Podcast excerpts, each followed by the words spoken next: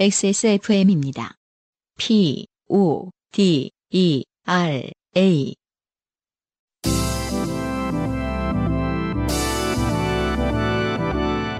요즘은 팟캐스트 시대.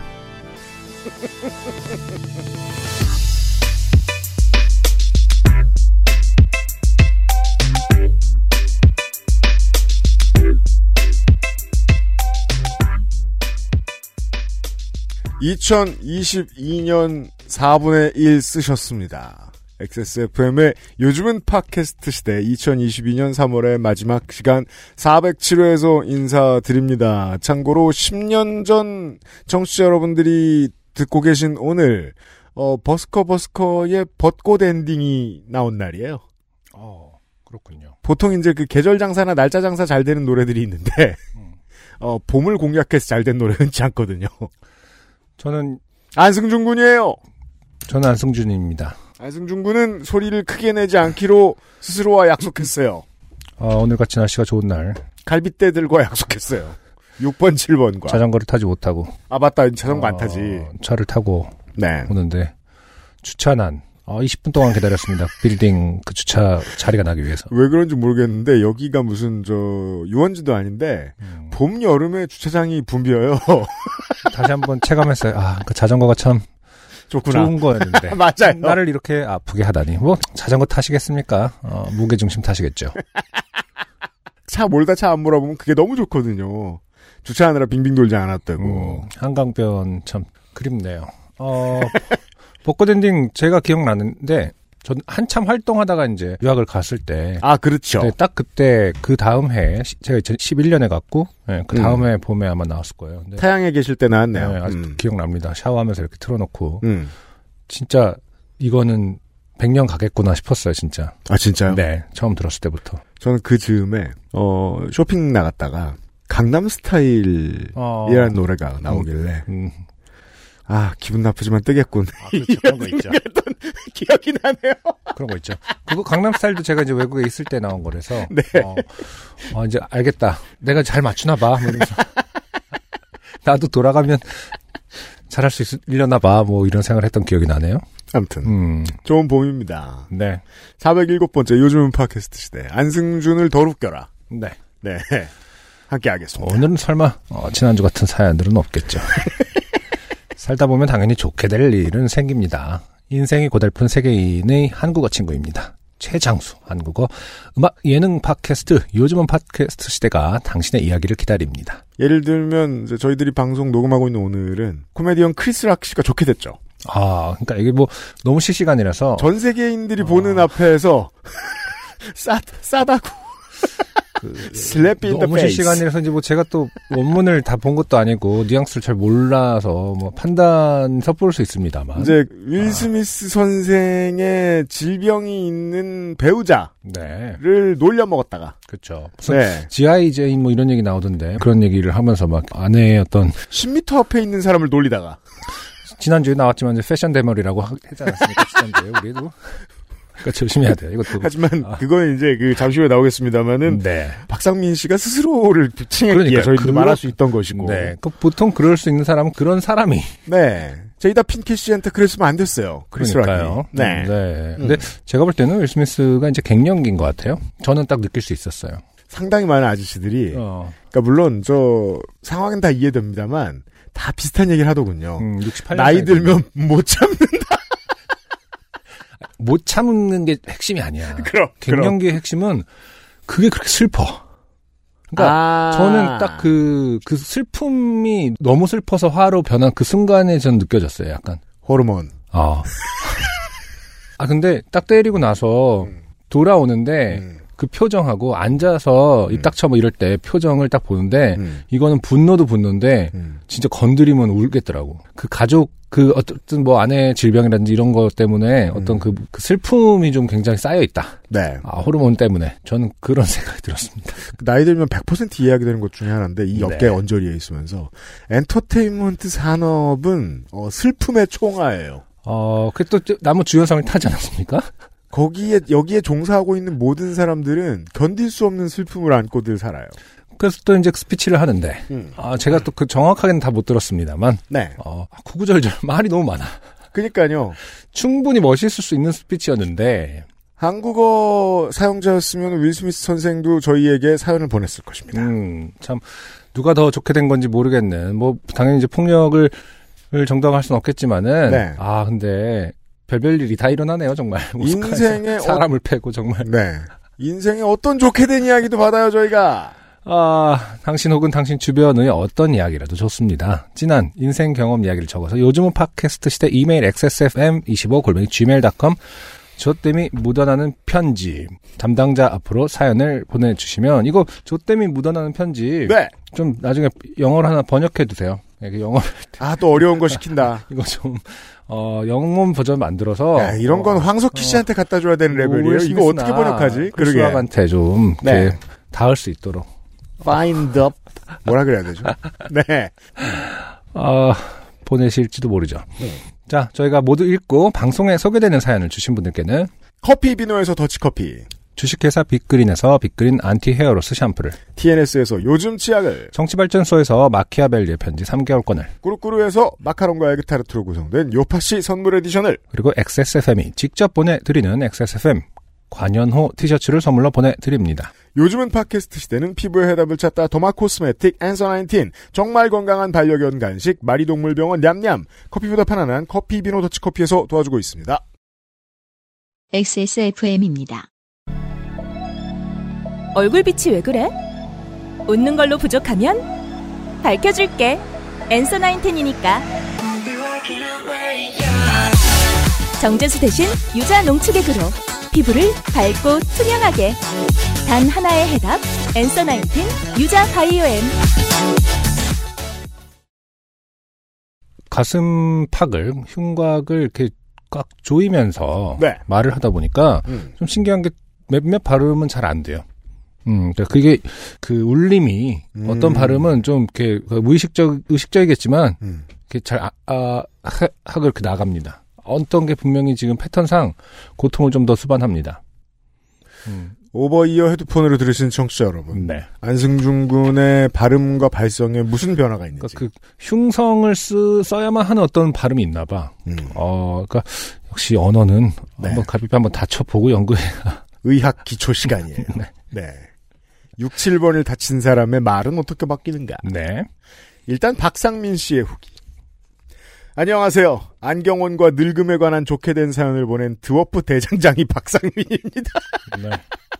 참 슬프, 슬픈 사연이었죠. 뭐 역대급으로 슬픈, 웃긴 걸 떠나서. 마음 아픕니다. 사연이 뽑혀서 기쁜 마음에 헐레벌떡 후기를 보냅니다. 먼저 늙음 파트의 제 수염에 관한 항변을 조금 해보겠습니다. 사실 저의 그루밍 역사는 생각보다 깊습니다.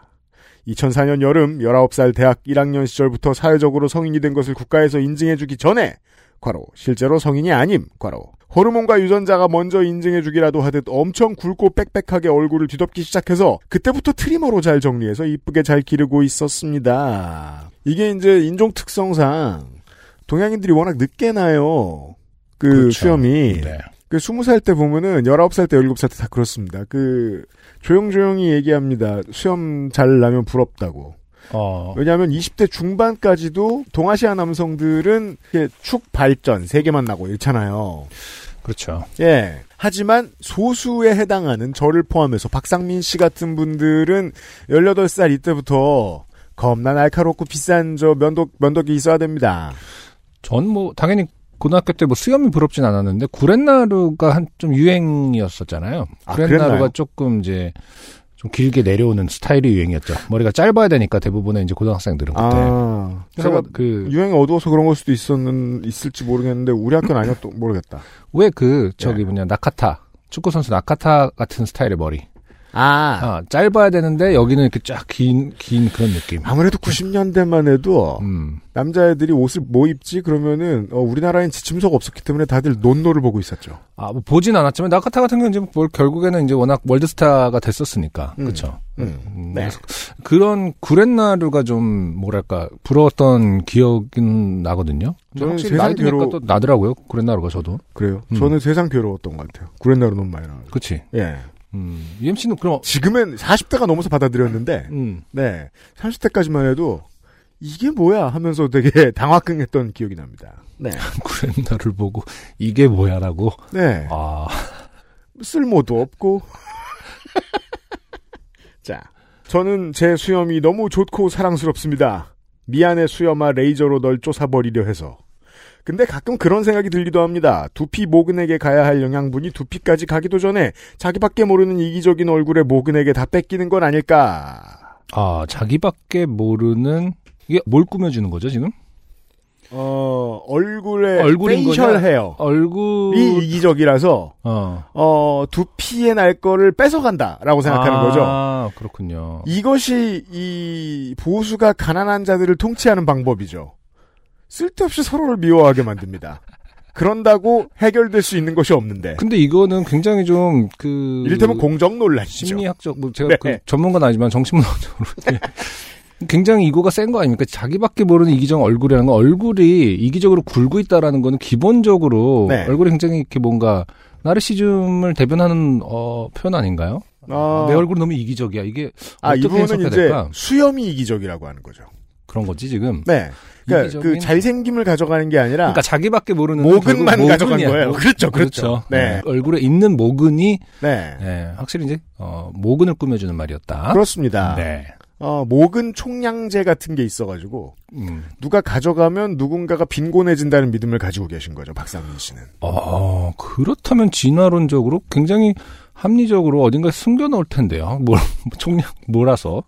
장이라든가 유- 융털? 흡수력 짱. 막. 어, 이렇게 배가 고파? 막 이러면서. 몰아서면 배가 고프네. 이마에 있는 걸 가져가는 방식으로 그런 거 없어요. 아, 근데, 네. 아, 이- 융털도 그게 있으려나? 사람마다, 어, 융털이 굉장히 많으시네요. 저 왜, 저 약간 그, 무호흡 수면 때문에, 네. 그, 저기 이제 뭐, 비염도 있고 말이갖고, 이제. 코털? 저- 이쪽 네. 코털은 아니고, 네. 뭐였지? 하여튼 이비인후과를 가서 뭐, 수면 장애 때문에 그 상담을 받는데, 음. 혀가 되게 크대요.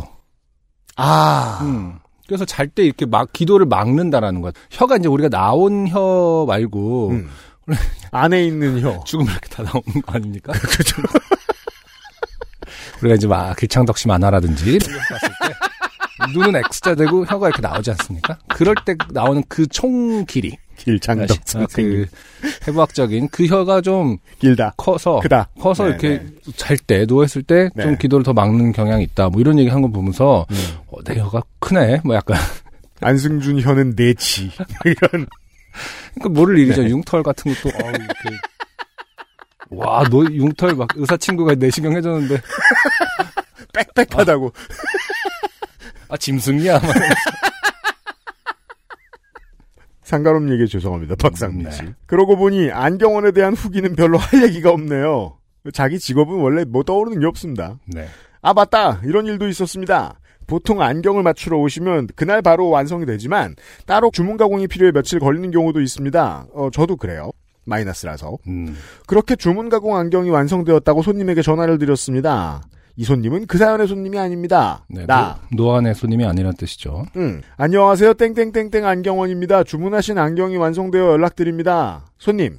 네? 어디요? 잘 안 들리셨나 봅니다. 그래서 좀 더 크게 대답해 드렸습니다. 나. 안경원이요. 안경원. 손님. 아, 아, 경원이 오빠. 여기까지입니다. 다음에 만날 그날까지 건강하세요. 어, 뭐, 아무것도 과학적으로 설명할 수 없습니다만, 박상민 씨가 일하시는 동네 주민들이 주로 멍청하네요. 두 가지의 예로 너무 빠르게 아, 평가한 감은 있습니다. 안경원과, 어, 경원이 오빠. 네. 야, 그러니까, 이런 개그를 크리스하게 아직까지 하고 있기 때문에. 그죠. 맞을 만하죠. You deserve it. 레슬링 용어로. 사실 지난주도 마찬가지잖아요. 네. 당신도 만만치 않은 노안이다. 박상민 씨 동네 사람들이 걱정된다. 혹시 큰 소음이 있는 것은 아닌가? 네. 네. 오세호 씨의 후기. 네, 어, 지난주에 교회 세력 싸움에 네. 동원되었던. 그렇죠. 그 거기에 동원되셨는지 몰랐던. 네. 음. 오은영 박사님보다 요파 씨를 찾는, 아, 바보가 가장 덜 된 오세호 후기 보냅니다. 오은영 박사님은 바쁘고 비싸거든요. 네. 이번에도 역시 안형의 인토네이션 고생하셨습니다. 아, 좋은 일 하셨습니다는 아, 그렇죠. 제가 그 연기를 했었을 때. 정말 그렇게 말했나봐요, 교회에서. 음, 음, 음. 저를 자꾸 타임슬립하게 하시는군요. 닭살이 또 돋았습니다. 하하. 제가 그 뭐 제 자랑은 아닙니다만 지문이 있을 때 절대 그냥 읽지 않습니다. 아 나라면 어떻게 했을까? 뭐 이런 그러니까요. 생각을 한 번은 현장은 한다. 어떠했을까? 네. 현장을 한번 가는 뭐 그런 상상은 한 번은 한다. 말씀드리고 싶네요. 네. 당시 한정식 집에선 시급을 꽤 높게 쳐줬습니다. 아, 예나 지금이나 아, 힘들지만 괜찮은 알바입니다. 한정식 집. 음, 하루에 3만 원이 넘게 주었었죠. 당시 최저 시급이 4천 원이 되지 않았지만 제가 일하던 곳은 4,200원 정도였습니다. 음. 한정식 집, 한정식 집은 뭐 일단 기본적으로 좀 비싸지만 네. 음, 뭐가 더 힘든가요? 뭐 일단 가짓수 어마어마하게 많은 그릇들이 들어가고 음. 그래서 그 아예 거대한 나무판 같은 것을 옮기는 게 이제 큰 한정식집의 기본이죠. 아, 그렇죠. 식탁이 있고 식탁 그 위에 아예 식탁을 하나 더 밀어놓는 네, 일. 슬라이딩해서 그래서 힘을 많이 쓰고 사람 손이 많이 들어갑니다. 그렇죠. 그리고 또 워낙 반찬 가짓수가 많으니까 또 리필도 이거 좀 더 주세요 하는 경우 숫자도 훨씬 더 빈도도 높겠네요. 한국의 특색이기도 한데 그래서 식 당에서 일하는 남성의 비율이 가장 높은 게 한정식 집이죠. 음, 네. 그렇군요. 음. 근데 자. 또 전통적으로 식당은 남성을 구하는 게 쉽지 않다 보니까 시급이 더 세기도 하고. 네. 음. 자, 그런데 교회 알바는 두세 시간 정도 앉아 예배를 보는 것만으로 5만원. 어, 요새 핫한 포켓몬 빵보다 영롱한 세종대왕님의 포토카드를 다섯 장이나 얻는다는 게 저의 물욕을 자극했던 것이죠. 포토카드라뇨. 음. 추상화죠. 가열고 현재도 최저 시급이 만 원이 아닌데 말이죠. 그니까요. 셉니다. 네. 지금 반추해보니 윤세민 에디터님 말씀처럼 상속 문제였나 싶은 생각도 들긴 하네요. 저희도 그렇게 생각해요. 아줌마 아재들의 녹이 서린 모습들을 떠올리면 참 아, 안녕 유형 노안 조심하시고 팬데믹 끝날 때까지 건강 조심하세요. 네. 5만 원. 어, 두세 시간에 5만 원이고 적어도 한 20명 정도 있었다고 얘기하신 것 같은데 음. 결국에 뭐 한 번에 100만 원 이상을 하루 100만 원씩 어. 을 음. 드릴 만큼의 어, 값어치가 있는 그쵸. 뭔가 reward가 있기 때문에 교회 소유권이란. 네. 네. 어, 그런 일을 하긴 했겠죠. 네. 음. 단순히 자존심 문제로 어, 기세 싸움으로 하루에 100만 원을 쓴다면 어, 그것은 진정한 진정한 슈퍼스타. 네. 어, 실리에 밝은 사람들이 무엇을 하는지 음. 20대 초반에는 알 수가 없습니다. 그렇습니다. 그러던 시절의 이야기를 해주신 오세호 씨의 후기였어요. 네. XSFM입니다. 아, 약 안 먹을래요. 에이, 안 먹어, 안 먹어. 아, 본인이 잡숴봐, 이거 써. 나 안 아파, 안 아파. 안 먹으면 나을 것 같아. 며칠째 씨름하면서 포기를 모르실까? 그냥 밥만 먹읍시다, 제발. 약 먹기 싫은 마음, 강아지라고 다를까요? 투약에 도움이 될 만한 간식을 찾고 계신가요? 냠냠. 정말 건강한 아이들도 좋아할 간식.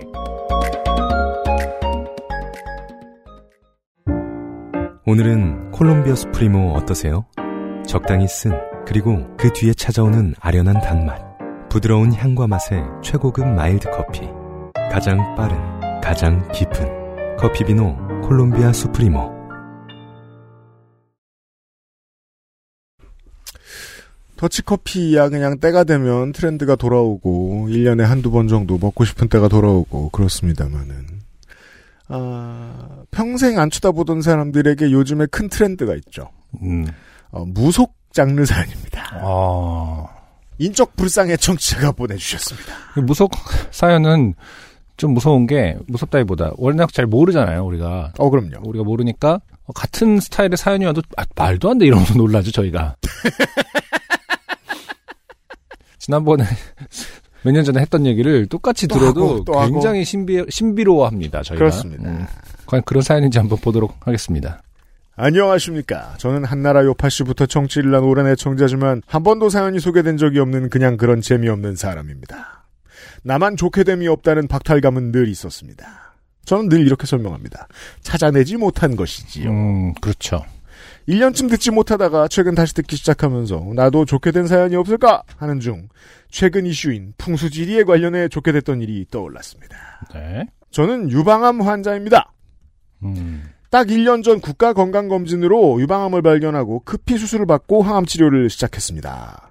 8회 항암을 끝내자 친구들과 가벼운 여행을 가기로 했습니다. 네. 무사히 끝낸 거 축하하는 의미로 두 명의 친구와 남해의 보리암으로 여행 가기로 했습니다. 아, 네. 이게 그 국가건강검진만 제때제때 잘 해줘도 이렇게 초기에 발견할 수 있죠. 아, 특히 근데 유방암 같은 경우는 이제 네. 저게 발견되는 편이지만, 음. 아, 그래도 항암을 했기 때문에, 어, 정말 어려운 치료를 끝내셨네요. 네. 음. 저는 이 앞에 첫 단락을 안 읽고, 어, 항암 치료 얘기만 들은, 본 다음에, 네. 당연히 무속으로 갈 거라고 생각하진 않았습니다. 그러니까요. 추진력이 있는 친구 A가 토요일 오전 근무를 마치고 저희 집으로 오고 친구 B도 저희 집으로 와서 친구 A의 차를 타고 가기로 했다가 그냥 친구 B가 저를 태워서 친구 A의 집으로 가서 친구 A의 차를 타고 가기로 했습니다. 어, 그동안 왜 사연이 소개가 안 되었는지를 이 한 문장으로 설명할 수 있습니다. 네. 중원부원. 그리고 일단 이게 중요한, 내용상 중요한가요? 전 아직 못 읽어서. 쓸데없어요. 아, 그렇군요. 음. 거리상 남해에서 제일 가까운 위치가 친구 A의 집이고 친구 B가 제일 멀고 제 집은 그 가운데였습니다. 그리고 차를 가지고 다니는 친구들과 달리 저는 남이 운전하는 차가 제일 편해서 차가 없습니다. 아, 그렇군요.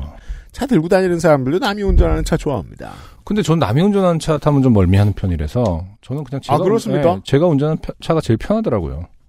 이게 음, 분명히 뭔가 신체적인 어떤 이유보다도 성격적인 게 뭐가 있는 있는 걸까라는 의심을 해요. 멀미는 뭐 반반이죠. 그렇긴 합니다. mental state가 상당히 많이 껴있는. 음. 예.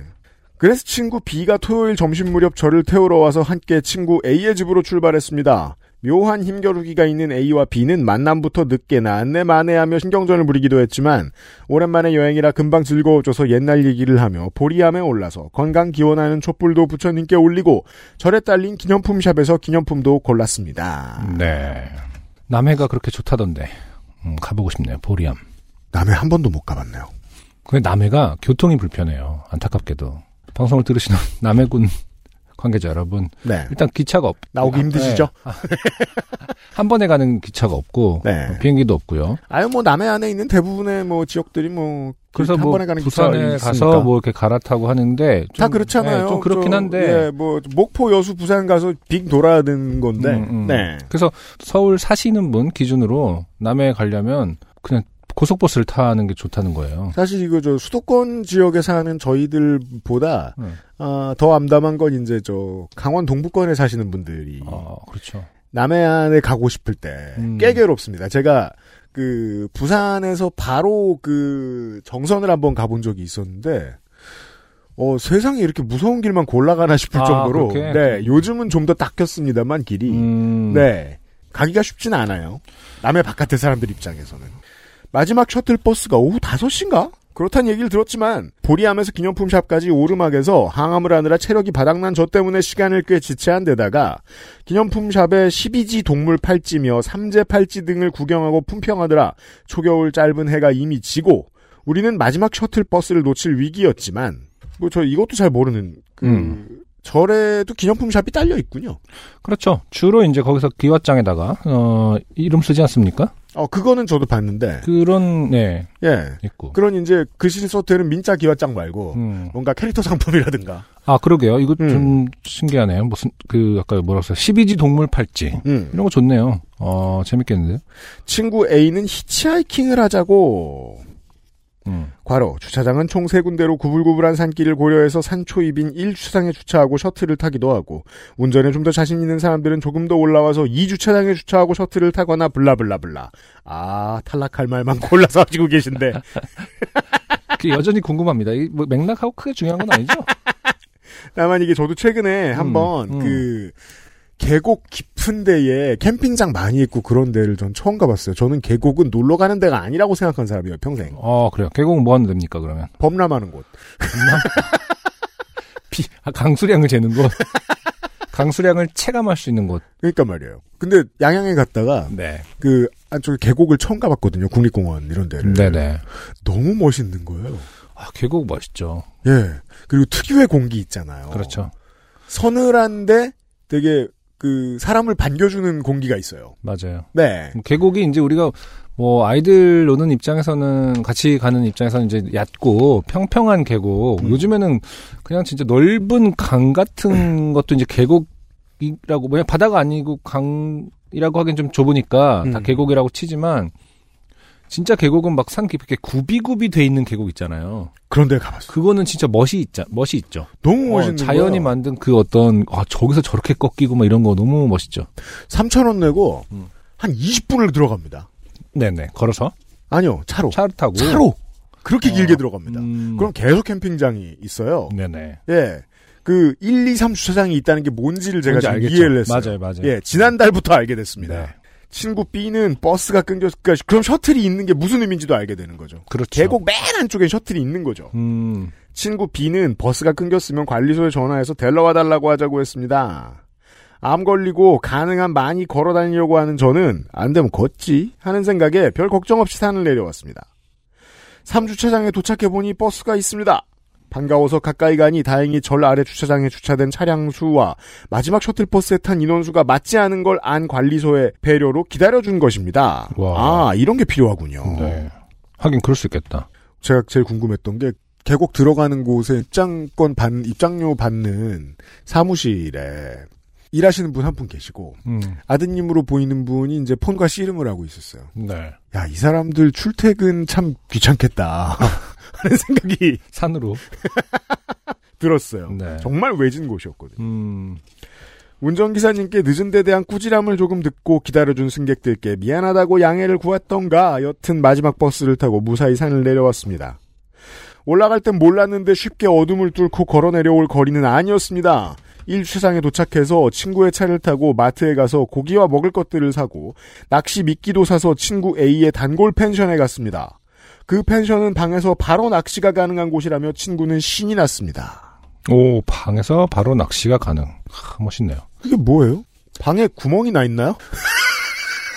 그럼 그건 저 하수도로 연결되지. 우리 옛날에 괴물 같은 걸 낳게 돼요. 김기덕 감독 섬이란 영화 보면은 그, 그 방갈로. 네, 방갈로 같이 저수지에 이렇게 방 띄워놓고. 그거는 저도 아, 진짜 인상 깊었는데. 지나가다 본 적이 있는데 그런 게 실제로 그게 있다라는 거잖아요. 그거를 묵을 수 있는 펜션이라고 불러도 되는지는 모르겠습니다. 어느 지역의 그러니까. 조례가 그런 게 있는지는 모르겠습니다. 아마 이제 방이라기보다는 저희가 테라스가- 멍청할 때 가끔 이제 저 음. 에디터한테 물어보죠. 에디터 혹시 아는 거 있어요? 이 분야에 대해서? 젊으면 낚시도 잘할 것 같고 막. 테라스겠죠? 그렇지.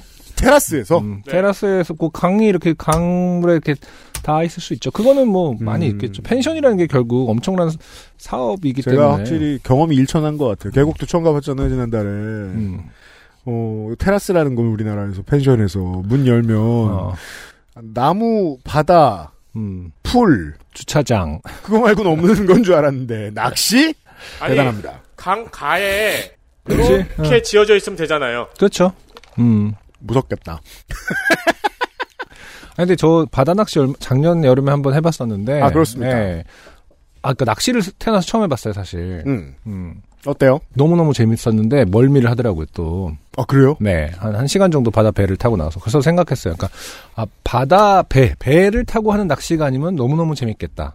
말 그대로 이제 그 낚시터라든지 무태 서서 앉아서 하는 낚시를 언젠가 꼭 해보고 싶다라는 생각을 했는데, 옛날에 그렇게 많았던 실내 낚시터가 어디 갔는지 모르겠어요. 아, 그러니까 실내 낚시터도 있었다, 맞아. 실내 낚시터가 한때 되게 성업을 하다가 음. 장사가 안 되니까 음. 그다 닥터피쉬 체험관으로 바꿨었거든요. 그것도 반짝하다 금방 망했습니다. 또. 그럼 걔네들을 훈련시켜서 바커피를 시킨 거예요? 발음도 안 돼. 교육 어떻게 시켜? 저걸 먹어! 이러면서. 제가 이게 또 그 무속뿐만이 아니라 낚시에도 워낙 무지하니까 네. 낚시 동호인들이 저를 참 답답해합니다. 아, 그렇죠. 그 마음 이해합니다. 아, 근데 너무. 조금만 네. 참아주세요. 근데 이제 중요한 거는 사연으로 돌아가서 이게 지금 한 3분의 2까지 왔거든요? 네, 음, 네. 풍수지리적인 내용이 아무것도 없다. 그렇습니다. 네. 단순 사실의 나열. 지금 본인의 어, 어떤 펜션 여행을 음. 우리는 팔로우하고 있는 것 뿐이죠, 지금. 좋아요. 쫓아가고 있습니다. 펜션에 도착해서 친구 A가 고기를 굽고 어묵탕도에서 밥을 먹고 맥 친구들은 맥주를 마시며 옛날 얘기도 하고 오랜만에 즐거웠습니다. 그 와중에 A는 낚시로 물고기를 세 마리나 잡았습니다. 이야. 친구 B는 새로 산 복숭아밭 자랑을 했습니다. 네. 복숭아 꽃이 피면 가서 고기를 구워 먹자고 합니다. 이상하게 음. 원래 그 지역과 무관한데도 불구하고 돈 모아서 땅 사는 사람들이 있더라고요. 음. 그러니까 투자 때문에 그러는 게 아니고 음. 제가 아는 분 중에도 그 되게 아무도 없는 곳에 한 100평 정도 땅을 사신 분이 계세요. 네. 캠핑하려고 아. 친구들끼리. 그 주말마다 거기 캠핑하신대요. 음. 네. UMC가 이럴 때 보면 참 순진한 면이 있어요. 왜요? 음, 당연히 당신한테 어, 캠핑하려고 했다고 하겠지. 내가 여기? 투자를, 투자가 사실은 어, 호기가 있어서 내가 네. 재벌이 되려고 그런다. 라는 말을 누구에게나 하고, 하진 않습니다. 아니면은 막 불법 투기에 도박 뭐 이런 거 이게 잔디인 줄 알았지? 하면서 이렇게 열면 크리스탈 메스 부비트랩처럼 이렇게 들어가면은 이제 fight club이 있다거나.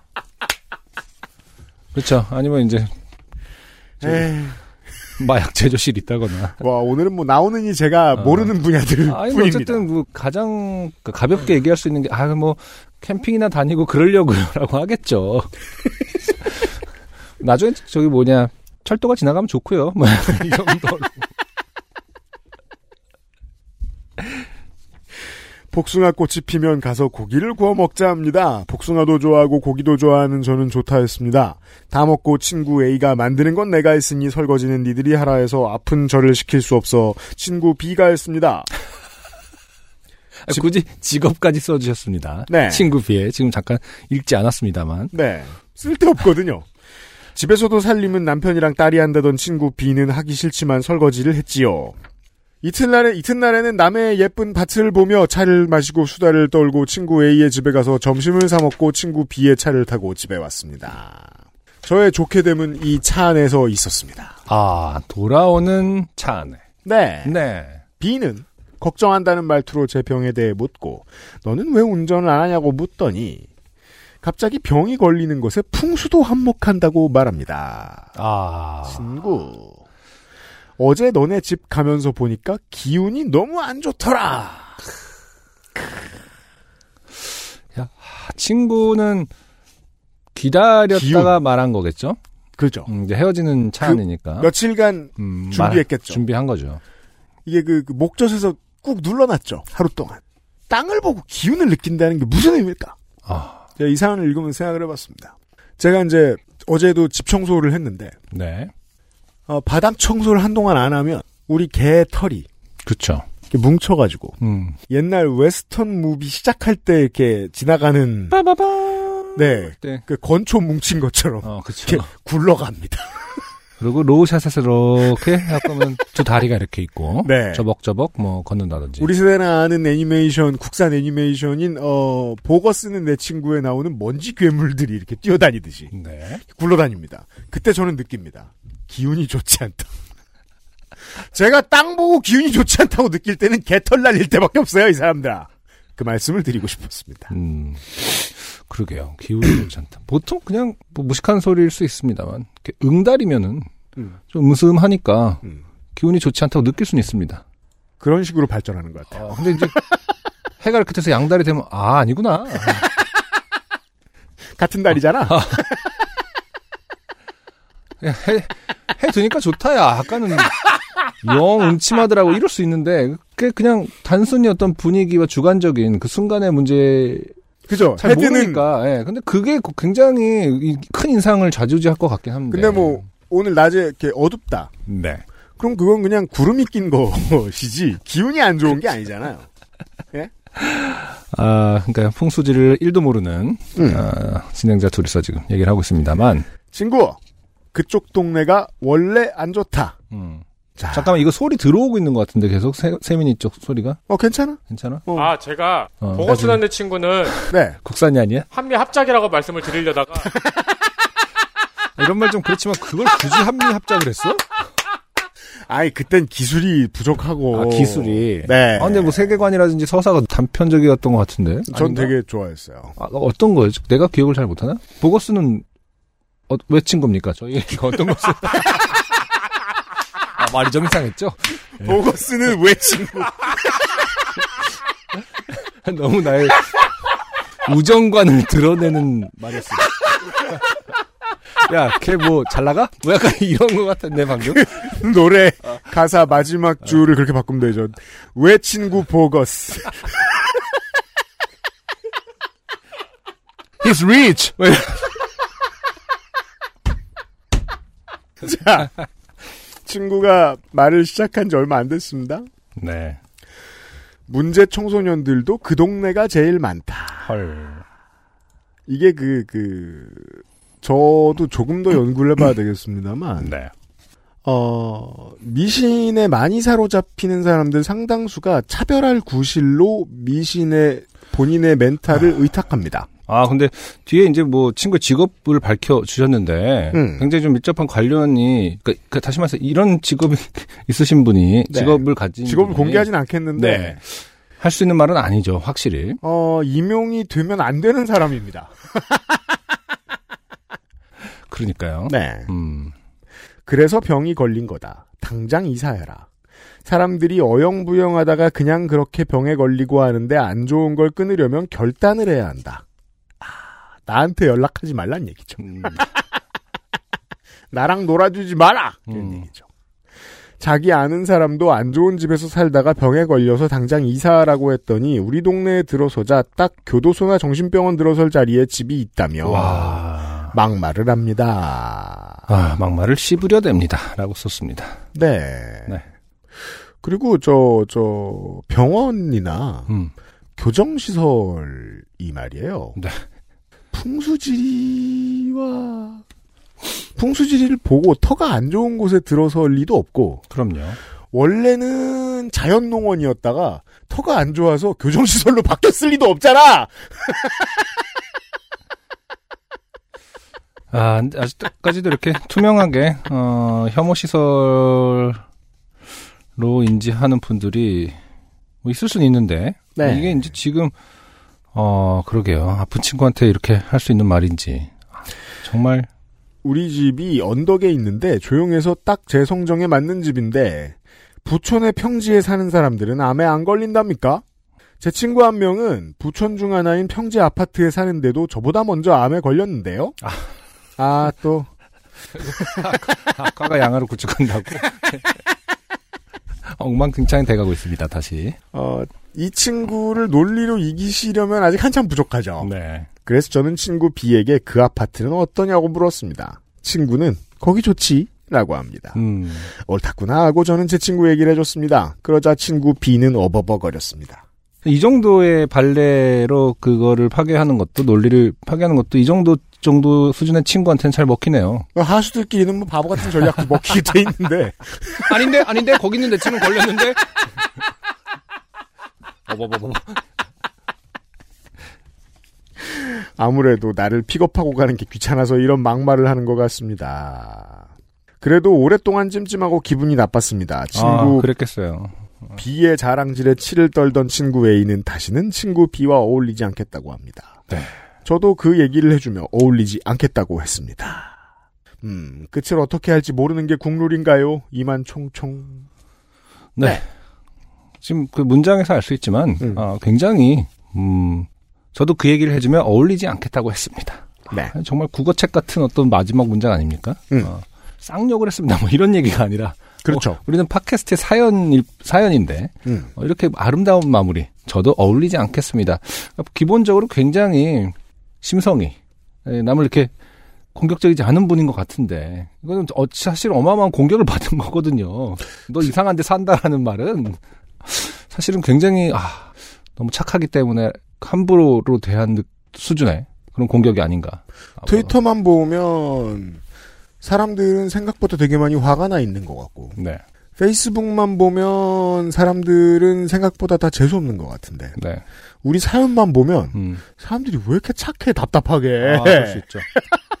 인스타를 보면 다 재밌게 잘 나가는 것 같고. 그러니까요 그런 비교가 있던데. 네 파시 사연은 다. 왜 이렇게 착해요? 아, 착하고 당하고 삽니다. 그렇습니다 아, 이 정도 친구한테는 정말 아, 굉장히 크게 뭐라고 말을 해주고 싶은데. 음. 물론 뭐 그렇게 막 던지시고 그 또 피곤해 하시는 것보다는 이쪽이 훨씬 낫긴 합니다만 음. 그래서 제일 좋은 결론은 어, 이 친구 B의 인생이 얼마나 불행할지에 대해 상상해 보는 거죠. 어, 이런 어. 가치관을 믿고 살면 행복하기 어렵습니다. 아, 이 친구한테 해줬어야죠. 너는 왜 친구냐? 나하고 왜 친구냐? 친구 B는 왜 친구? 아, 그렇죠. 그렇게 자니? 딱그 새벽 2시에 너는 왜 내 친구? 이렇게 딱. 밑에 보거스 GIF 보거스와 먼지 괴물, 먼지 귀신들이 대치하고 있는 장면을 보여주면서 말이죠. 음. 아, 꼭 제가 심각한 동질감을 느껴서 이 사연을 뽑은 건 아닙니다만, 네. 어, 대저 저도 이런 인상을 많이 봤습니다. 아, 미신을 많이 믿는 사람들은 그 공격성과 이기심에 이기심 자기의 공격성과 이기심을 미신 뒤에 놓고 숨기려고 많이 해요. 그래요. 네, 음. 그 공통점이 너무 많이 보입니다. 음. 네, 그 대부분의 사람들이 사실 미신을 아 미신 신 이렇게 발음이 미신 신 아 이거 이 근육을 쓸 때 좀 이렇게 하나 보나 6, 7번이 음. 그 윈도우즈 소리죠. 띵띵띵. 칼림바야?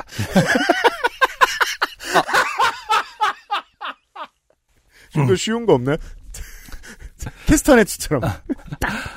어 미신이 이제 보편적으로 봤을 때 네. 알고 있는 사람들이 네. 자기만 안다고 생각하는 경향이 좀 있잖아요. 아 그래요? 그러니까 말 그대로 신의 비밀 같은 느낌이 있잖아 좀. 진짜? 음. 아니 모든 사람들이 아닌 게 아니라 나만 그 뭐 용한 뭐 미신을 음. 용한 음 영원놈. 영원 새끼. 그렇지 않나요? 이렇게 그, 네. 런 것도 모르고 사는 네. 사람들을 굉장히 무시하게 되는 경향이 있는 것 같아요. 가르치려 들고.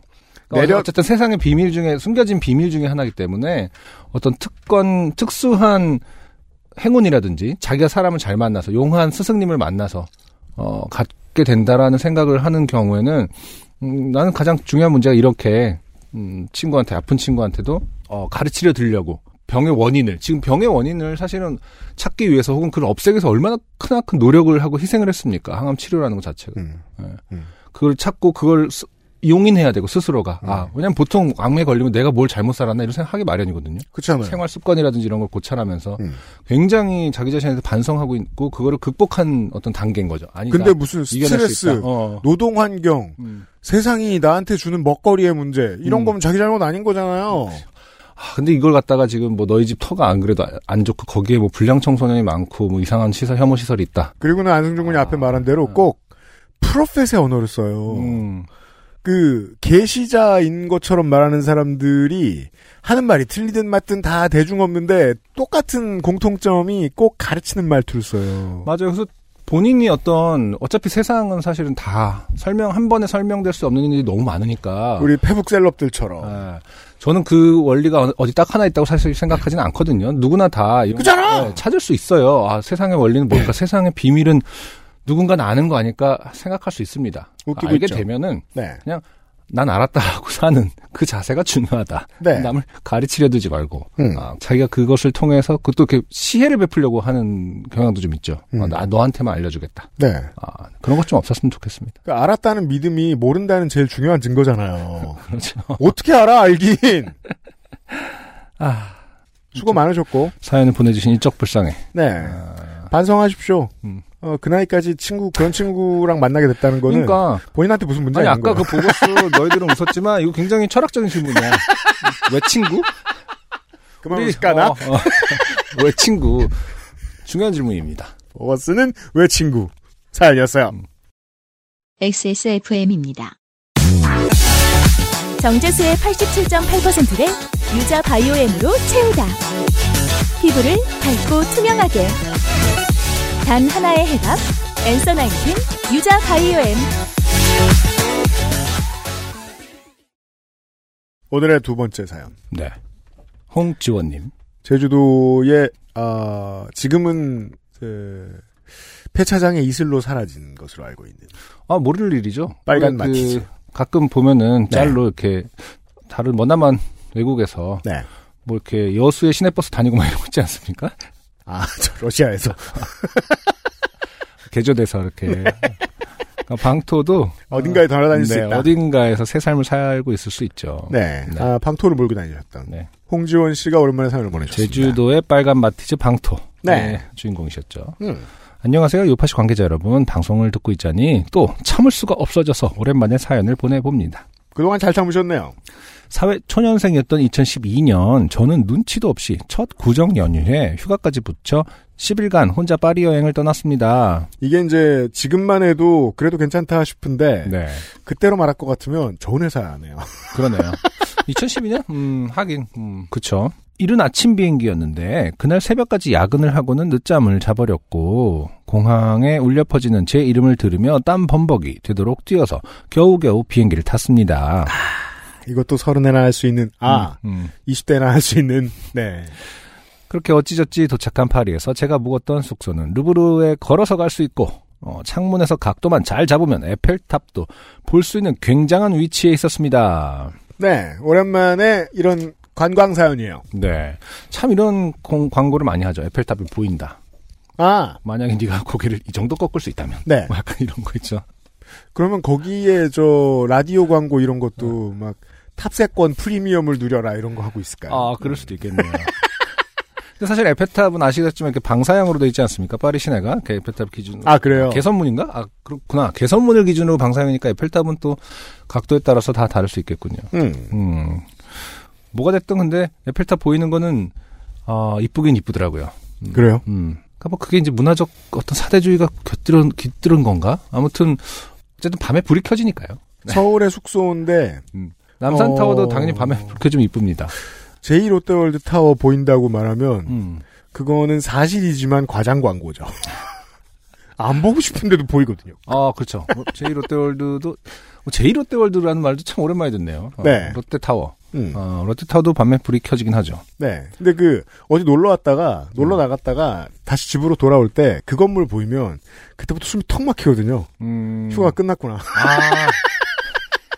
예전에 이제 개콘 마지막 그 따단 따단 그런 그 하는 것 그게 이제 어떤 사람들에게 출근을 알리는 알람이었다는 그런 시대가 있었는데. 저한테는 그 건물이 그래요. 네. 네.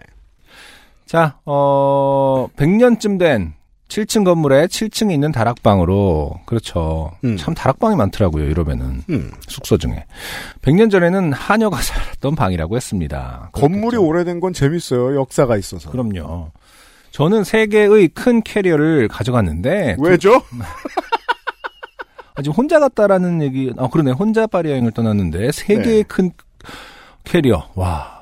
이거는 보통 파리에 그 캐리어 그렇게 여러 개 들고 다니는 사람들은 패션업에 종사하는 어, 그렇죠. 네. 프레타포르테 때 출장 가는 거 아닙니까? 네. 두 사람이 겨우 들어갈 만한 엘리베이터는 4층까지만 운행을 해서 나머지 세 층은 오롯이 저희 힘으로 끌고 가야만 했습니다. 야, 이게 이 오- 늙은 건물의 묘한 점이죠. 네. 음, 엘베를 어떻게 설치했는데 음. 그 올라가지 않는 층이 더 많다. 1박에 70유로였던 하녀의 다락방에서는 침대에 누울 때 머리를 부딪히지 않도록 조심을 해야 했고 옆으로 돌아 누우면 바로 싱크대.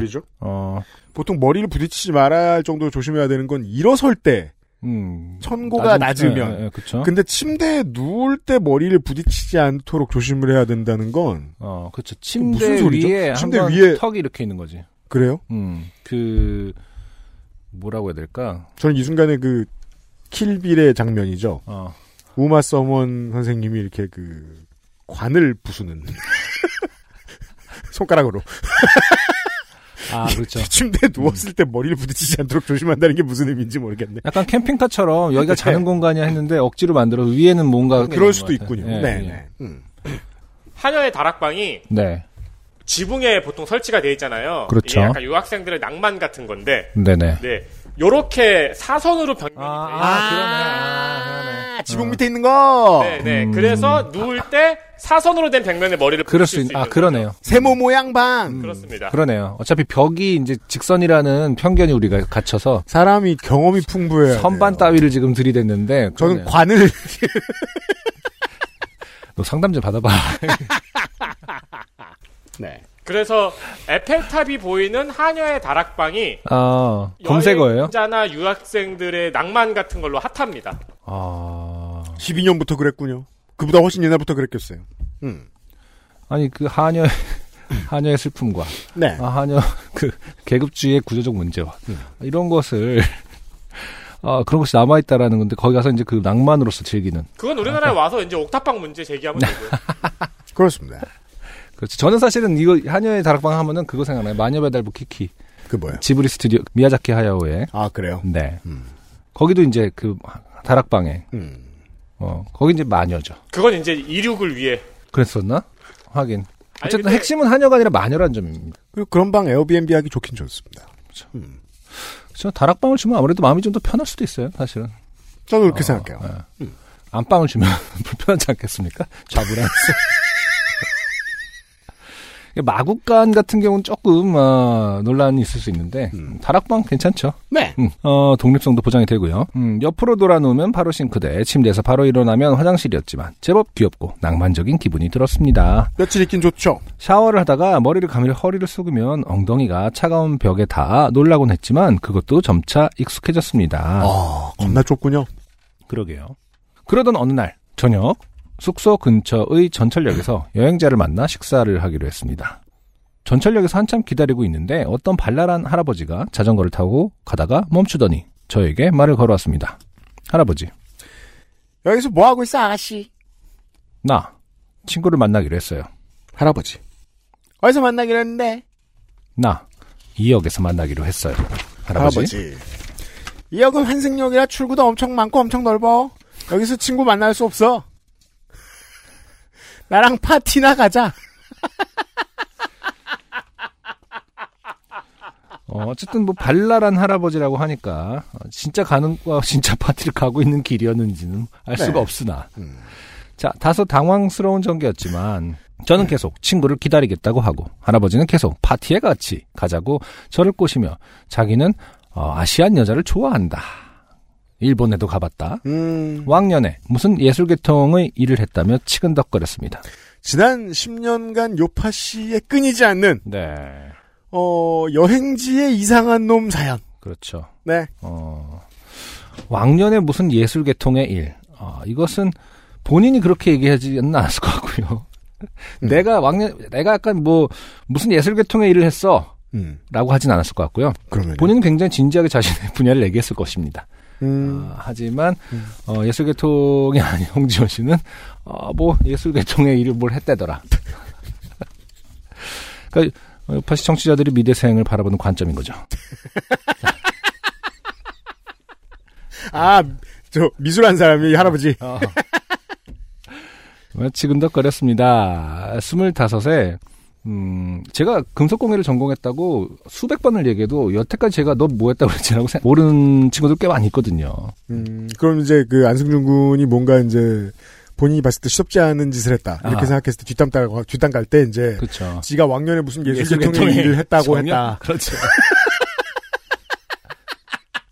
이건 이 정도 이 관용구는 국어 사전에 나와 있지 않을까? 예술계통의 일. 시덥지 않은 시덥지 않고 뜻은 스스로, 있으나 스스로를 소개할 때 하는 말. 아니지. 시덥지 않은 아. 일을 하고 뜻은 있으나 이루지 못한 친구를 갈 훗날 일컫는 말. 왕년에 예술계통의 일을 한 사람. 그렇죠. 스물다섯에 홀로 하는 파리 여행에서 낯선 남자를 만나게 되는 상상을 안 해본 건 아니지만 그게 이런 어, 백발이 성성한 할아버지일 거라고는 생각해보지 않았죠. 당연하죠. 로맨스란 지가 원하는 대로 채우는 거니까요. 제가 계속 거절하자 할아버지는 무척 아쉬워하며 제게 메일 주소를 적어주고 떠났습니다. 메일 주소? 네. 그 후 저는 일행을 만나 저녁도 먹고 칵테일도 한잔하며 꽤 시간을 보냈고 숙소 근처 광장에서 헤어졌습니다. 일행이 데려다 주겠다 했지만 숙소가 워낙 가까웠고 별로 신세 지고 싶지 않아 괜찮다고 했습니다. 그런데 놀랍게도 일행과 헤어진 직후 그 할아버지가 다시 나타났습니다. 뭐, 뭐야, 이 NPC는. 정말 NPC죠, 이거는.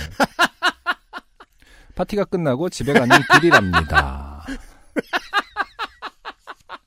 네. 그때는 저도 신기해서 나 어, 어떻게 다시 만났지? 신기하네요. 할아버지. 당연하지. 나는 매직보이거든. 가로 열고, I am a magic boy. 그 와중에 또 영어를 합니다. 그러게요. 네. 음, 물론 보이도 아니고 매직도 아닌 것 같았지만 프랑스 할아버지 특유의 발랄함이겠거니 생각했습니다. 왜냐하면 지금 프랑스 할아버지하고 두 마디 이상 주고받아 본 게 이 양반밖에 없었을 테니까 홍지연 씨가 그렇잖아요. 네. 그리고 제가 저도 뭐 단언할 수 없습니다만 프랑스 할아버지가 특유로 특이하게 발랄합니까? 원래 이렇게 특유해 특유하게? 이건 뭐 홍소라 교수한테 물어봐야 되겠지만 네. 홍- 아, 그런 그런 그 스테레오타입은 어떻게 보면 이탈리아 남부의 할아버지 정도면 편견 같은 편견이지만 있다고 인정할 수 있겠는데 다만 이제 홍소라 교수 같은 경우에는 이런 상황에 대해서 파리에서의 경험을 물어보면 네. 어 정말 인류를 학살할 것 같은 표정을 하거든요. 나쁜 경험을 정말 많이 했던 것 같아요. 캣콜링과 관련된. 음. 네. 저는 어, 여러 번 거절했지만 할아버지가 할아버지는 자기가 숙소까지 데려다 주겠다며 이 밤에 숙녀를 혼자 보내는 건 도리가 아니라며 문 앞까지만 데려다 주겠다며 계속 떠들길래 귀찮아서 그러라고 했습니다. 가까운 거리라 금방 숙소 앞에 도착했고 건물의 1층 외벽에 있는 육중한 문에는 문자 하나와 숫자 네 자리로 이루어진 비밀번호를 누르는 패드가 있었습니다. 아 그런 것도 있군요. 문자까지 들어가는. 어, 그렇죠. 이제 외국에서는 알파벳을 이제 아무래도 우리나라랑 문자 체계가 다르다 보니까 알파벳 번호 패드가 네, 알파벳에 네, 들어있는 네, 게 네. 기본이죠. 문자처럼 말 그대로 번호랑 혼용을 해서 많이 사용하긴 하더라고요. 네. 할아버지는 문 앞에 도착하자마자 올라가서 차 한 잔만 달라고 조르기 시작했습니다. 이게 이제 이런 놈들은 많이 해본 거예요. 네. 아, 백이면 백. 정말 정말 나쁜 거죠. 이게 진짜 딱 아, 어떠한 상황에 처해 있는 특정한 사람만 지금 타겟으로 하고 있는 거 아니겠습니까? 저는 방이 좁아 안 된다. 방이 지저분해서 안 된다. 차가 없어서 안 된다며 가진 이유를 댔지만 할아버지는 그 모든 핑계를 파회하며 계속 저를 졸랐습니다. 그러더니 그럼 자기가 이 비밀번호를 한 번에 맞추면 올라가게 해달라고 합니다. 그건 가능성이 전혀 없는 일이니 해볼 테면 해보라고 했습니다. 그런데- 바보죠. 그렇죠. 그런데 이 할아버지가 진짜로 그 다섯 자리 비밀번호를 한 번에 맞췄어요. 제가 비밀번호를 어떻게 알았냐고 하자 할아버지는 헤헤 웃으며 I'm a magic boy. 랍니다. 음. 아, 그 색, 아, 그, 그 순간인데 그 색깔. 그 순간 제 피가 거꾸로 솟으며 이 새끼가 이전에도 여길 와본 적이 있구나. 그렇죠. 어, 한국 여자애들이 렌트해서 먹는 이 숙소에 전에도 들어가 본 적이 있구나 하는 생각이 들면서 꾼이구나 싶었습니다. 그렇죠. 네, 당연한 얘기를 굉장히 나중에 깨달았습니다. 음. 제가 길 한복판에서 정색하며 화를 내기 시작하자 매직보이는 아 그럼 내일 만나서 놀자며 어 제게 작별 키스를 하려고 했고 저는 어 할배를 밀쳐내며 음, 아는 F 단어들을 퍼부었습니다. 많으신가 봐요. 아는 음. F 단어가. 야, 어, 그, 오늘의 윌 스미스처럼. 그렇죠. 네. 보는 사람이 많아서인지 할배는 금방 물러갔습니다. 아, 이 할배라는 단어가 계속 거슬리네요, 저는. 음. 뭐랄까, 약간 좀, 음, 모해화돼 있는 면이 없잖아, 있는 단어 같아서. 아, 그래요? 어, 음. 어, 할배는 좀 이렇게 친근한 이미지잖아요. 음. 여기선 그냥 개새끼 아닙니까? 음. 어, 사실 해코 지나갈까봐 무서웠지만, 어떻게 잘 물리쳤던 것 같습니다. 음. 그러게요. 어쨌든 굉장히 나중에 알았지만, 네. 끊을 때는 확실하게 화를 내고 F 단어들을 퍼부었다. 음. 벌써 10년 전이라 매직보이가 아직 살아있을지는 모를, 일, 모를 일이지만. 음, 그러네요. 어, 혹시, 어, 보통 이렇게 생각한다면 이제 60대 정도는 이런 생각을 안 할 거고요. 한 70대 이상이 돼 보여야 아직 살아있을까? 뭐 이런 생각을 하는 건가요? 아, 다만 생각할 거리가 하나 있긴 있습니다. 25살에는요. 네. 쉬운 다섯 넘어가면 다 똑같아 보입니다. 아, 그럴 수 있겠네. 네. 어, 혹시나 파리에서 매직보이를 만난다면 조심하세요. 그건 매직도 아니고, 그는 보이도 아닙니다. 네. 네. 음, 엔데믹을 맞아. 음. 오랜만에 여행 사연. 하지만 해묵은 장르였습니다. 아, 정말 해먹죠. 왜냐면 제가 배낭여행 갔을 때, 음, 아, 99년에도 이런 일이 비일비재했습니다. 더 심했겠죠? 그리고 이제 진짜 NPC처럼 있거든요. 그 광장 우리가 일 다 보고 와도 그대로 있고 어 아는 체 합니다. 자기 파티 간다고 하는. 거. 직업이 뭐예요? 어 그거더라고요. 저기 그 남자 같은 경우에는 음. 뭐이 사람도 사실 마찬가지일 수도 있는데 기본적으로는 약을 팔거나 네 드럭 딜러예요? 드럭 딜러를 하거나 그러니까 그, 그걸 다 같이 하는 거라고 들었는데 음. 결국에는 술을 산다고 해주면서 바를 데려갑니다. 음. 자기네 아지트 바가 있어요. 음. 예, 거기서 이제 뭐 수- 술을 많이 먹게 한다거나 음. 음, 아니면 뭐 보트를 시켜서 뭐 돈을 바가지 씌워서 그쪽 매상을 올려주는 아, 어떻게 보면은 아주 가벼운 것부터 시작을 하는 거죠. 음. 어, 그냥 왜냐면 겉으로 잘 안 드러나거든요. 같이 얘기하면서 뭐 여행 얘기하고 내일 어디 가봐라. 음. 그러면서 이제 뭐 술을 계속 마시게끔 유도를 하고 어쨌든 매상을 올려주는 정도의 우리말로 이제 그 흔히 말하는 삐끼 정도의 수준부터 시작을 해서 음. 어 거기서부터 이제 또 어, 나쁜 커넥션들을 다 연결해 주는 어떤 진짜 어, 더 심각한 범죄 브로커까지도 다 한다고 들었거든요. 이 근데 이제 그걸 한 번에 굉장히 나쁘게 갈 거라고 생각을 하면 안 되더라고요. 정말 가볍게 해서 그 다음 날을 위해서 오늘 은 그냥 술 먹고 오히려 그 사서 사주고 음. 뭐한 병씩 그냥 맥주 먹고 가는 경우도 있어요. 음. 왜냐면 그 사람 일정을 막 얘기를 하잖아. 음. 어, 내일은 뭐 할 거냐? 그럼 아, 너 거기 갈 거야? 아, 뭐 거기 갔다 가면은 거기 갔다 와 이러면서 이제 그러고 나서 뭐 어, 너 시간 괜찮으면 나뭐 나는 여기 늘 있어 이 동네 사니까 뭐 이런 식으로 해갖고 음. 최근에는 한국인이 네. 네, 외국에 현지에 사는 한국인이 여행 온 한국인 대상으로 그런 범죄가 많이 늘어났다고 하더라고요. 브로커, 어, 브로커 많죠. 식으로. 네, 코로나 이전에 아, 그러니까요. 이게 이제 한국만 해도요. 이런 게 이제 언론에 조금 문제가 되거나 음. 아니면은 저게 많이 저 민원이 많이 들어온다. 그러면은 저 시의회나 도의회 차원에서 이런 거 해결해 주거든요. 음. 그게 또 이제 향후에 바뀔 자치경찰제의 중요한 기능이기도 하고 네. 지역에서 이런 일이 생길 때 아, 이런 걸 일부러 대, 이제 따로 이제 준비를 해서 단속해 주는 방식을 만드는 네. 이게 참, 그, 문, 그, 저, 저, 저, 시민사회가 훨씬 더 오랫동안 이루어져 가지고 발전해 온 나라들이 왜 이런 원시적인 게 있는지 모르겠어요. 그러니까요. 원시적이라기보다는 좀 덜 현대화된. 또 워낙 개인의 어떤 권리라고 생각하는 부분이 많으니까 이게 음. 왜냐 계속 파티를 즐기고 있다는 이상합니다. 네. 네. 아무튼 굉장히 중요한 점은 음, 어떤 프랑스 할아버지 특유의 발랄함 이런 거가 아, 없다라는 사실을 모두 어, 이 시대에 알고 있어야 됩니다. 이 사람 이상한 거다. 아, 그 스테레오타입들은 다 이제 우리가 흔히 말하지 않습니까? 이건 어, 프랑스 아저씨, 할아버지들에 대한 모독이지요. 프로 파간다를 통해서 네, 네. 자 그런 것을 없애고 여행을 해야 된다. 이게 이제 아, 내가 이 특유의 이런 걸 모르나? 그런 건 차라리 모르는 게 처음에 낫습니다. 판데믹이라, 판데믹의 끝이라 너무 신나가지고, 앞뒤 안 가리고 여행 지금 가죠, 사람들. 아, 이런데 피해 보는 사람들 많이 나올 겁니다, 또. 아, 다 준비를 하고 있겠죠. 새로운 전략과. 그니까 말이에요. 아, 참 오랜만에 들어보는 또 여행 여행지 사기까지는 아니지만 지금 어, 네. 잘 헤쳐나가셨지만 여행지 사, 사연. 항공기 싹시 엄청 올랐다고 하죠. 음, 어렵게 놀러 가시는데 조심들 하세요. 음. 네. 홍지원 씨 오랜만에 반가웠어요. XSFM입니다. 냠냠. 정말 건강한 밥투정을 되돌리기 힘들 때의 솔루션. 얼려 먹어도 좋아요.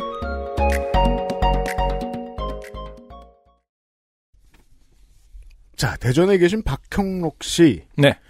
어, 무려 130회 때 사연을 보내셨던. 네. 네.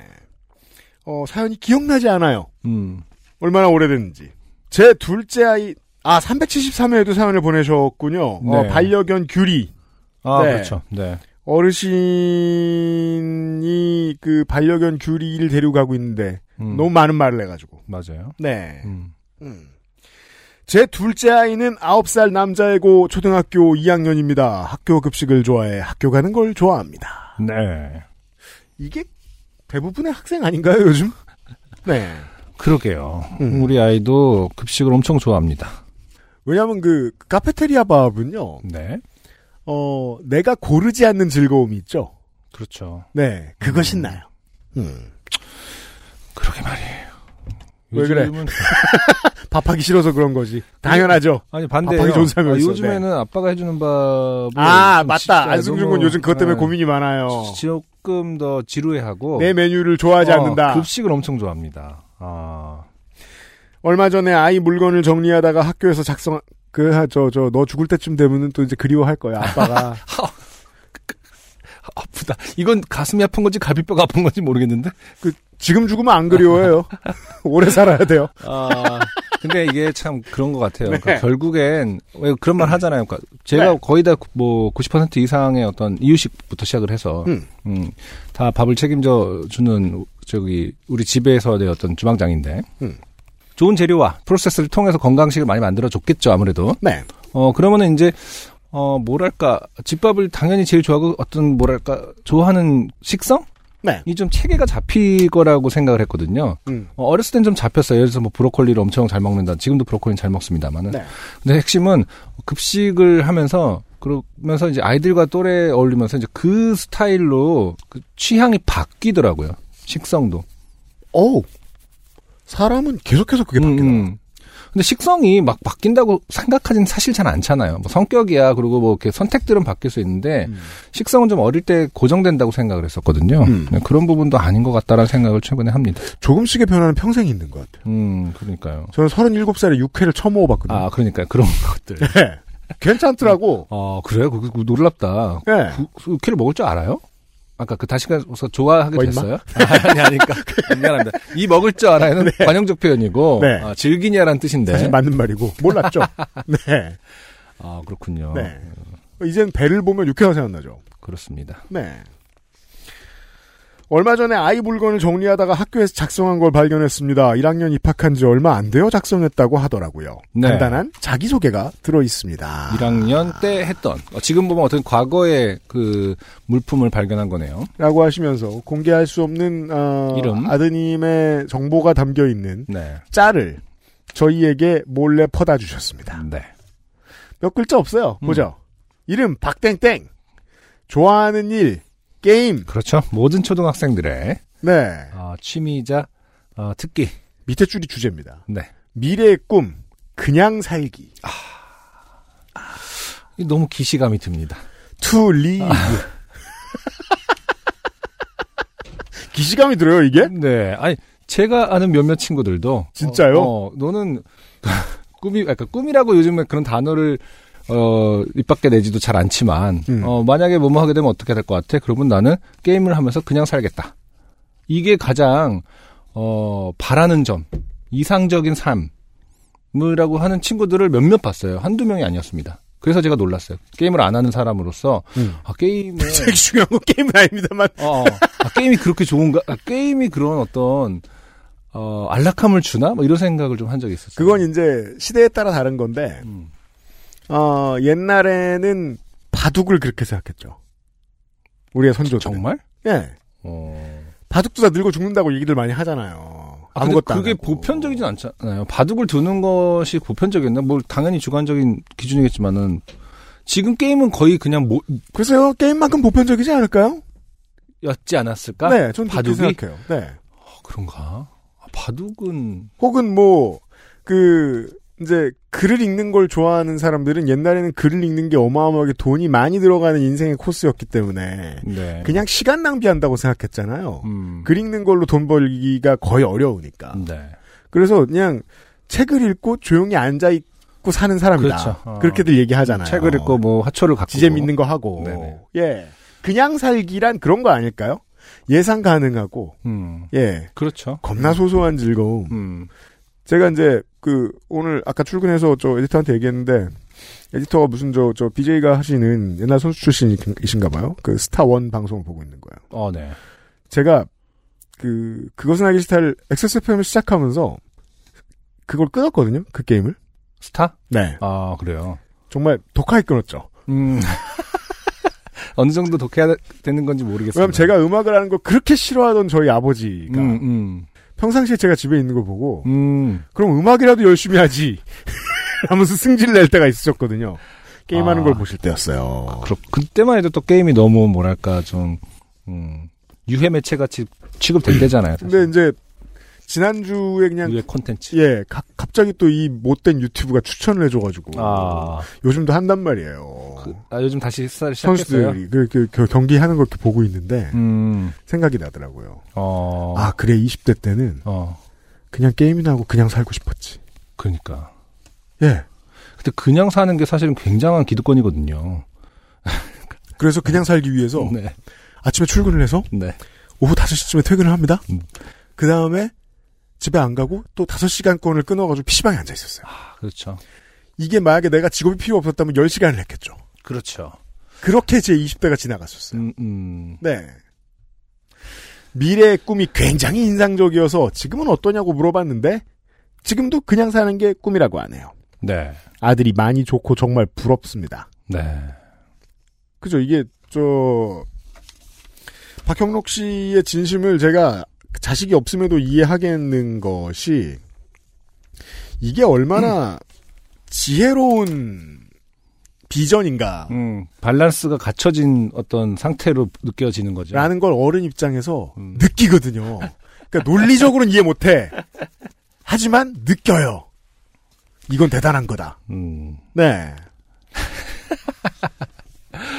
아, 귀엽다. 근데 어쨌든 많은 친구들이 아마 비슷한 말을 할 거라고 생각을 합니다. 게임과 그냥 살기. 생각해보자고요. 요즘에 어떤, 8살에 야심이 생기는 게 이상한 거예요. 음, 전 그걸 감히 비정상이라고 생각합니다. 아니, 뭐, 20살이나 30살 때, 오, 나 이거 하면 좋겠다. 네네. 이건 실제로 세상에 이런 변화를 가지고 올 거고, 나한테는 이런 즐거움을 줄 거야. 라는 영감이 있는 건 아주 자연스러운 일이에요. 네네. 꿈은 60살에 생겨도 돼요. 8살에 생기는 건 이상하다고 생각해요. 네. 그래서 이상하다고 말할 수 있는 것 같지는 않고요. 어, 그런가요? 그거는 꿈은 이제 그 구체적이지 않을수록 그리고 엉뚱할수록 좋다 이런 거에 오히려 독일을 하는 편이지 음, 이-? 있는 것 자체가 음.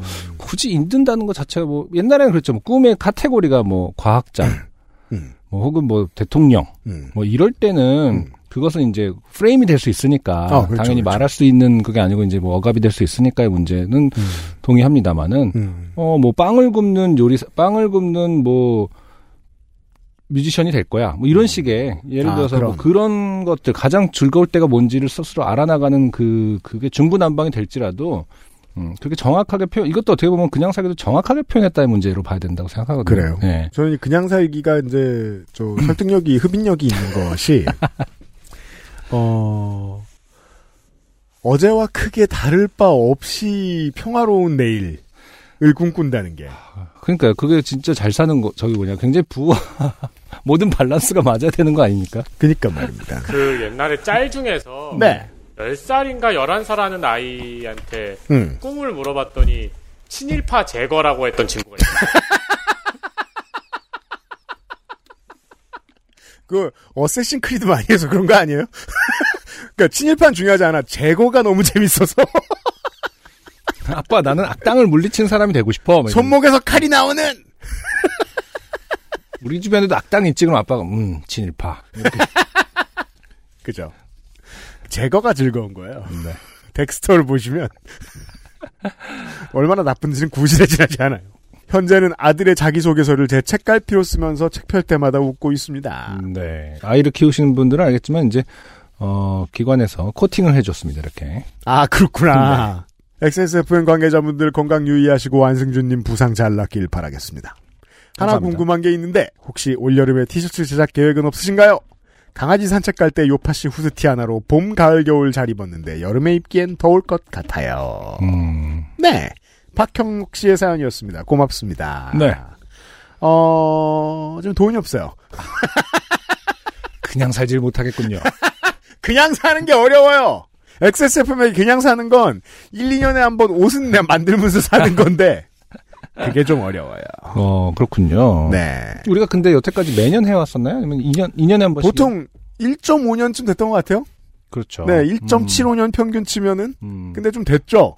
그래도 뭐 이렇게 물어보시는 분이 있으니까 뭐 힌트라도 줘 보세요. 어떤 거를 했으면 좋겠다라는 막연한 상상을 합니까? 아니면 같은 스타일이 또 해 보고 싶습니까? 티셔츠 지금 여기 지- 뭐 어떤 제안을 아, 했지 않습니까? 네. 여름에 좀 좀 더 그 두께감이 얇은 어떤 걸 원하시는 것 같은데. 아, 네. 지난번 원단이 아, 만족도가 엄청나게 높았기 때문에 음, 음. 네, 큰 차이는 없을 거예요. 아 그렇군요. 네. 음, 그런 어떤 기능성 통, 통풍에 특화된 그렇습니다. 아, 그런 것을 버리진 않겠다. 네. 네. 네.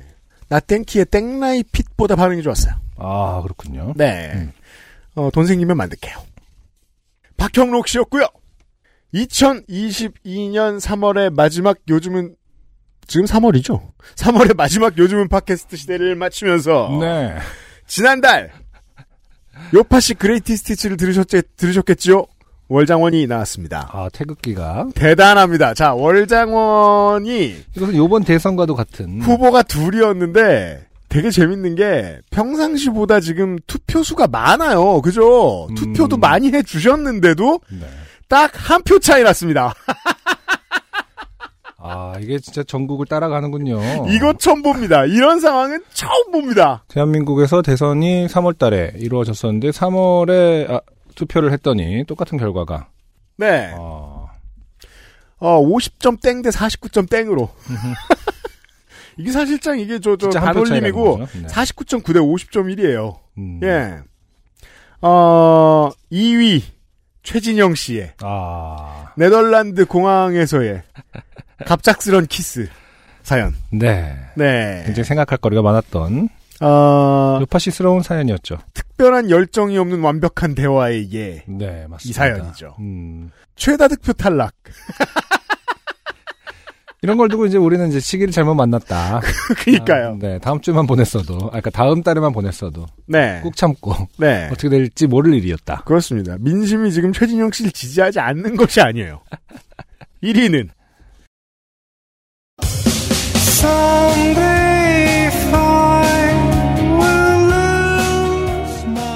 요가에 큰 관심이 없고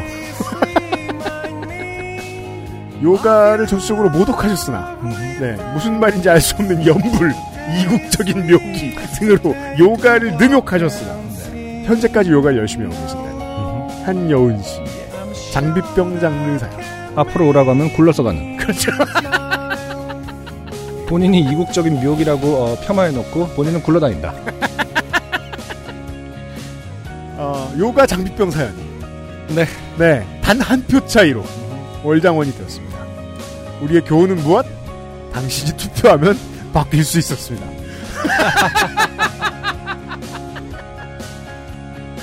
요즘은 팟캐스트 시대였습니다.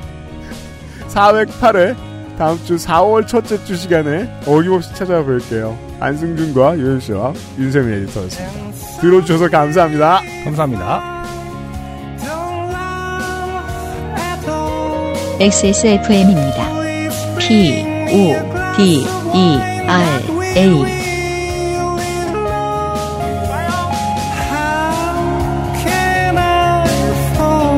Those